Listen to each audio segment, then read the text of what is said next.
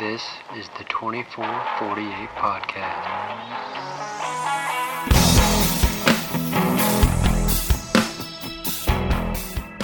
What's up, everybody?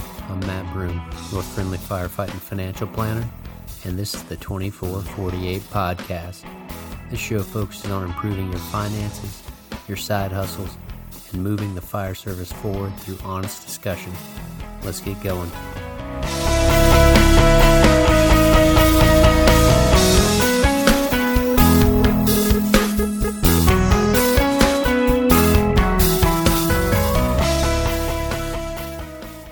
Welcome to the 2448 podcast. It's Paycheck Friday. So today we are making ends meet. And today we're going to be talking about uh, your savings rate and why that should be your number one focus when it comes to creating long term financial wealth. Because this is a conversation that I have with people fairly regularly, mostly firefighters, that we get to talking about investments, and the conversation eventually always turns to interest rates and how much they're earning. Uh, oh, I've I earned twenty percent last year. Did you do that, or did the market do that?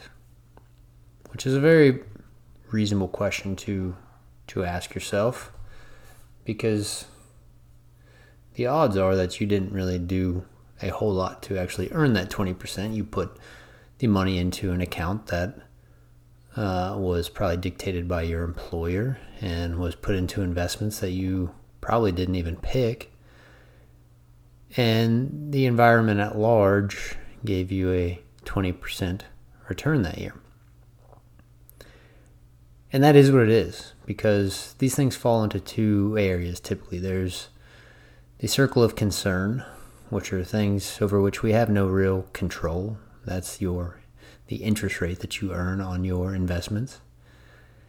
Then we have things that are within your circle of influence. And those are the things that we can really do something about. And that is where your savings rate lies. How much you are saving year in and year out to build wealth for the long term. Proactive people focus their efforts in the circle of influence, not the circle of concern. So, with that said, let's talk about your savings rate.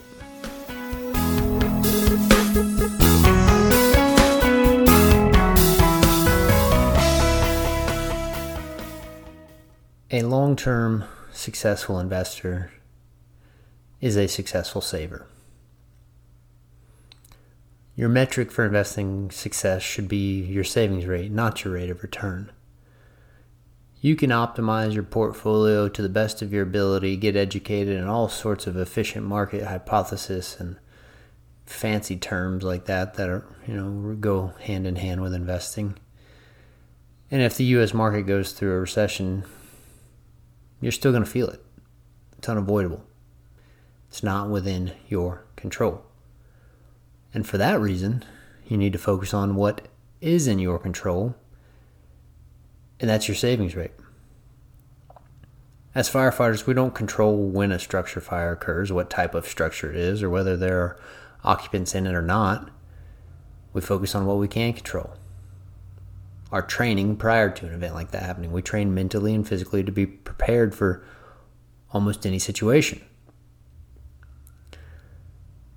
So, when you're sitting around watching Fox News or CNN or whatever you, fancy, don't let the, the razzle dazzle of those people on the financial pornography networks influence your financial decisions.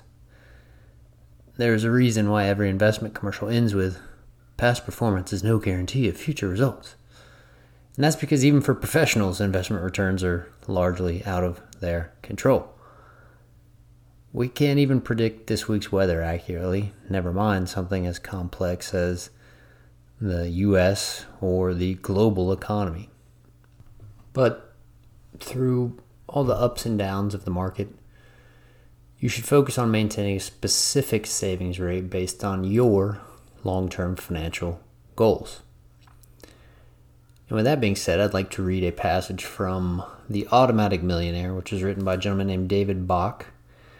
It's a well, it's a great book on automating your long-term investing and building wealth, and he's got some great tips in here and he's got a principle called the learn to pay yourself first principle where it's basically you invest into tax advantage accounts first and then you use the rest of your money to live your life.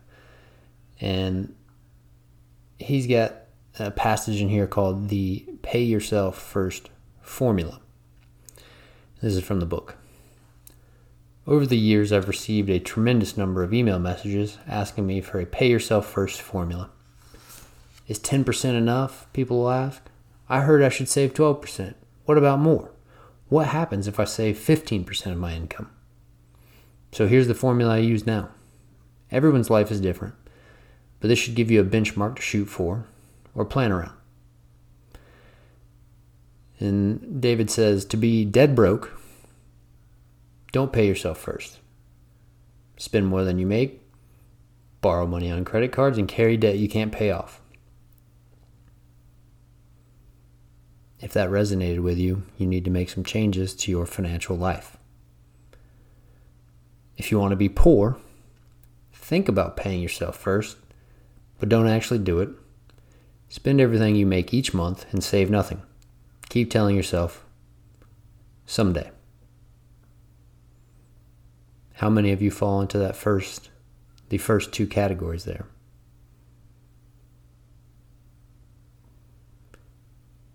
If you want to be middle class, pay yourself first 5 to 10% of your gross income. If you want to be upper middle class, Pay yourself first 10 to 15% of your gross income.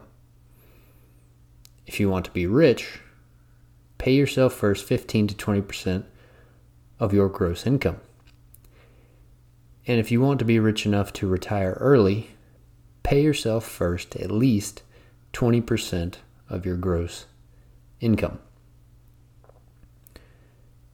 Now, what you've got to consider is that this book was actually written for a just a popular audience. It wasn't written towards firefighters who generally do retire early. Uh, you've got to consider that age 55, which is the retirement age for my particular department, for most U.S. adults, that would be considered retiring early. So, you have to evaluate whether or not you are saving enough to actually retire that early.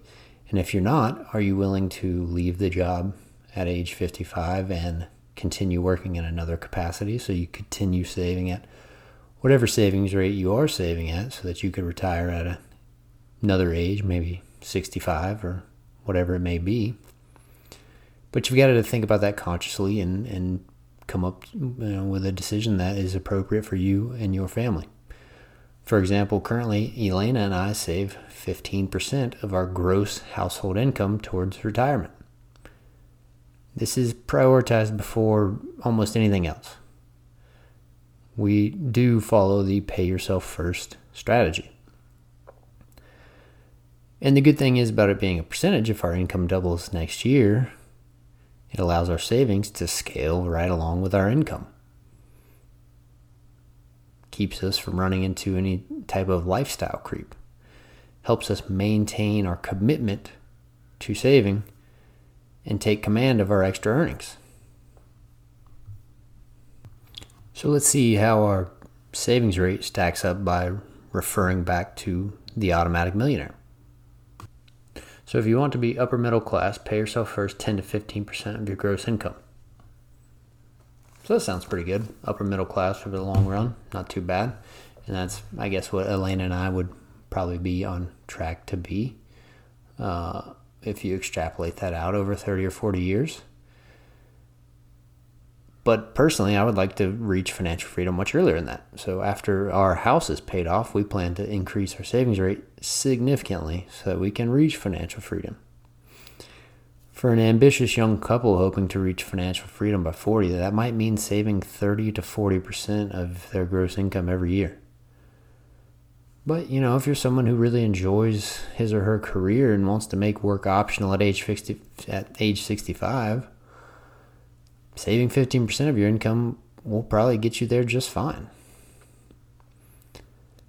once you've decided upon your target savings rate, you can begin to, you know, kind of modulate your expectations of goal accomplishment based on the different rates of return you may get from your investments.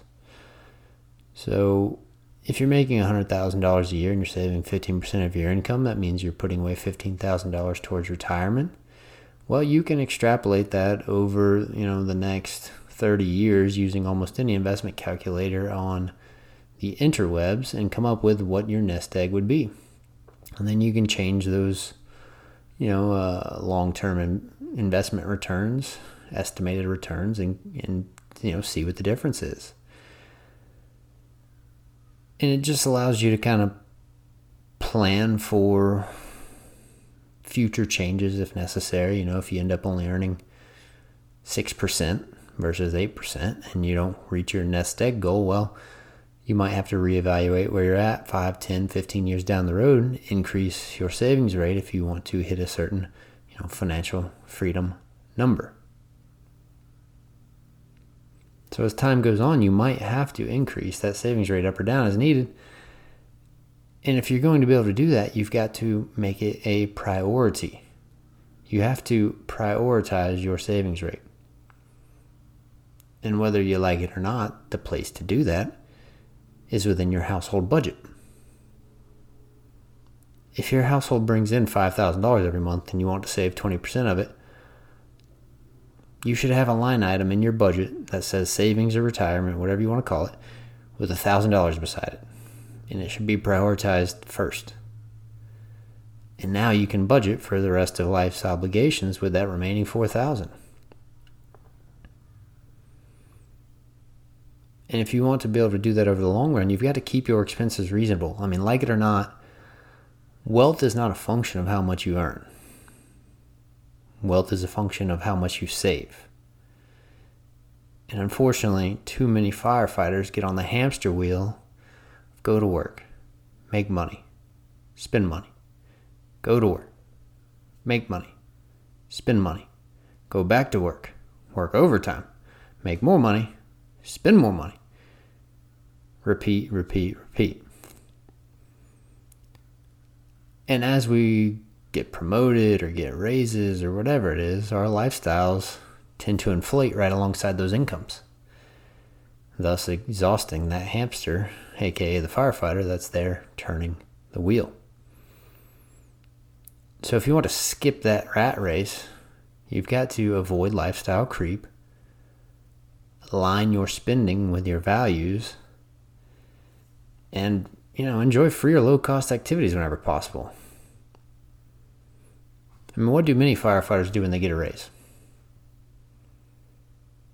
We've all seen the new truck out there when somebody gets promoted.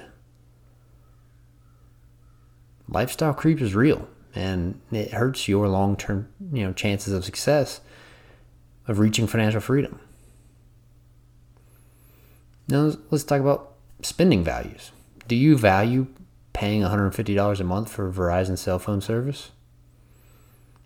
Now, I understand some people have to pay for that due to wherever they live. There might not be many options. But if you live in a large metro Atlanta area or uh, any metro city, do you have to pay top dollar for a you know cell service like that?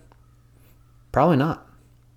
Why not go for a low cost option like you know personally I use Metro PCS we went from using you know one of your major retailers there paying $140 a month for two people to you know get just your average service. And now it's $80 a month with metro pcs and i haven't noticed a damn difference. Do you actually value the dish network package that you never get to use because your kids are watching netflix? No? Well cut the cord and the cost also gets cut with that. So quit spending money on things that you don't value, and that will allow you to keep your savings rate a priority. Now, I know everyone enjoys a nice family vacation or a nice meal out to eat, and those things can be pricey. So maybe instead of spending thousands to take your kids to Disney World, And I'm not saying don't ever do that, but it should be prioritized within your budget as well. If that's something you want to do, make it a two, three, four, five year goal and save up for it and pay for it. Certainly don't go into debt to do it. But instead of taking that expensive trip to Disney World, you could just tour some local historic landmarks and go camping for a long weekend. Instead of spending $100 a week to go out to eat, you could take the time to teach your kids to cook and turn your out to eat night into kids cooking night. There are lots of free or low cost activities that will actually provide more fulfillment to your life, that reduce your expenses, which allows you to prioritize your savings rate. And then that hamster wheel starts to look a little bit different.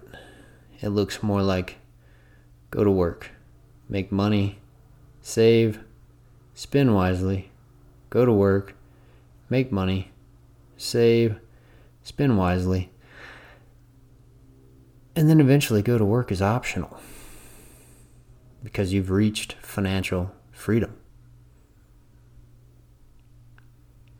So you've got to remember that successful savers are successful investors. They focus on the thing that is within their circle of influence or their circle of control.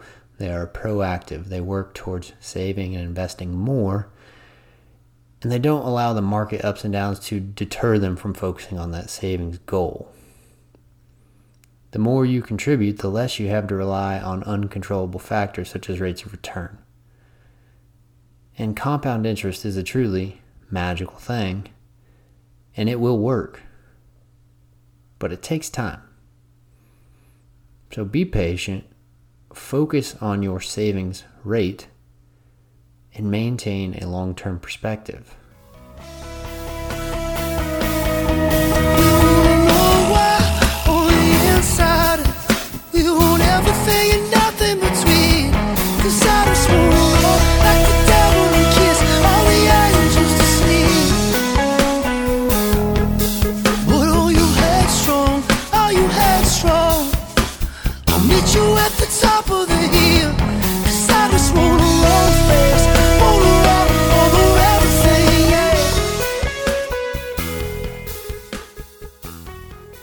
Thanks for listening to the 2448 podcast. Please like, subscribe, and share the show however and wherever you see fit. If you have any suggestions, questions, or if you're interested in coming on as a podcast guest, please go to the Facebook page. There's a Google form pinned at the top. Fill it out, and I look forward to hearing from y'all. I hope you enjoyed the music. They are some friends of mine that make up the band All the Locals, and they were generous enough to let me use their music for this show. So check them out. They flip and rock. But until next time, y'all stay safe. Cheers.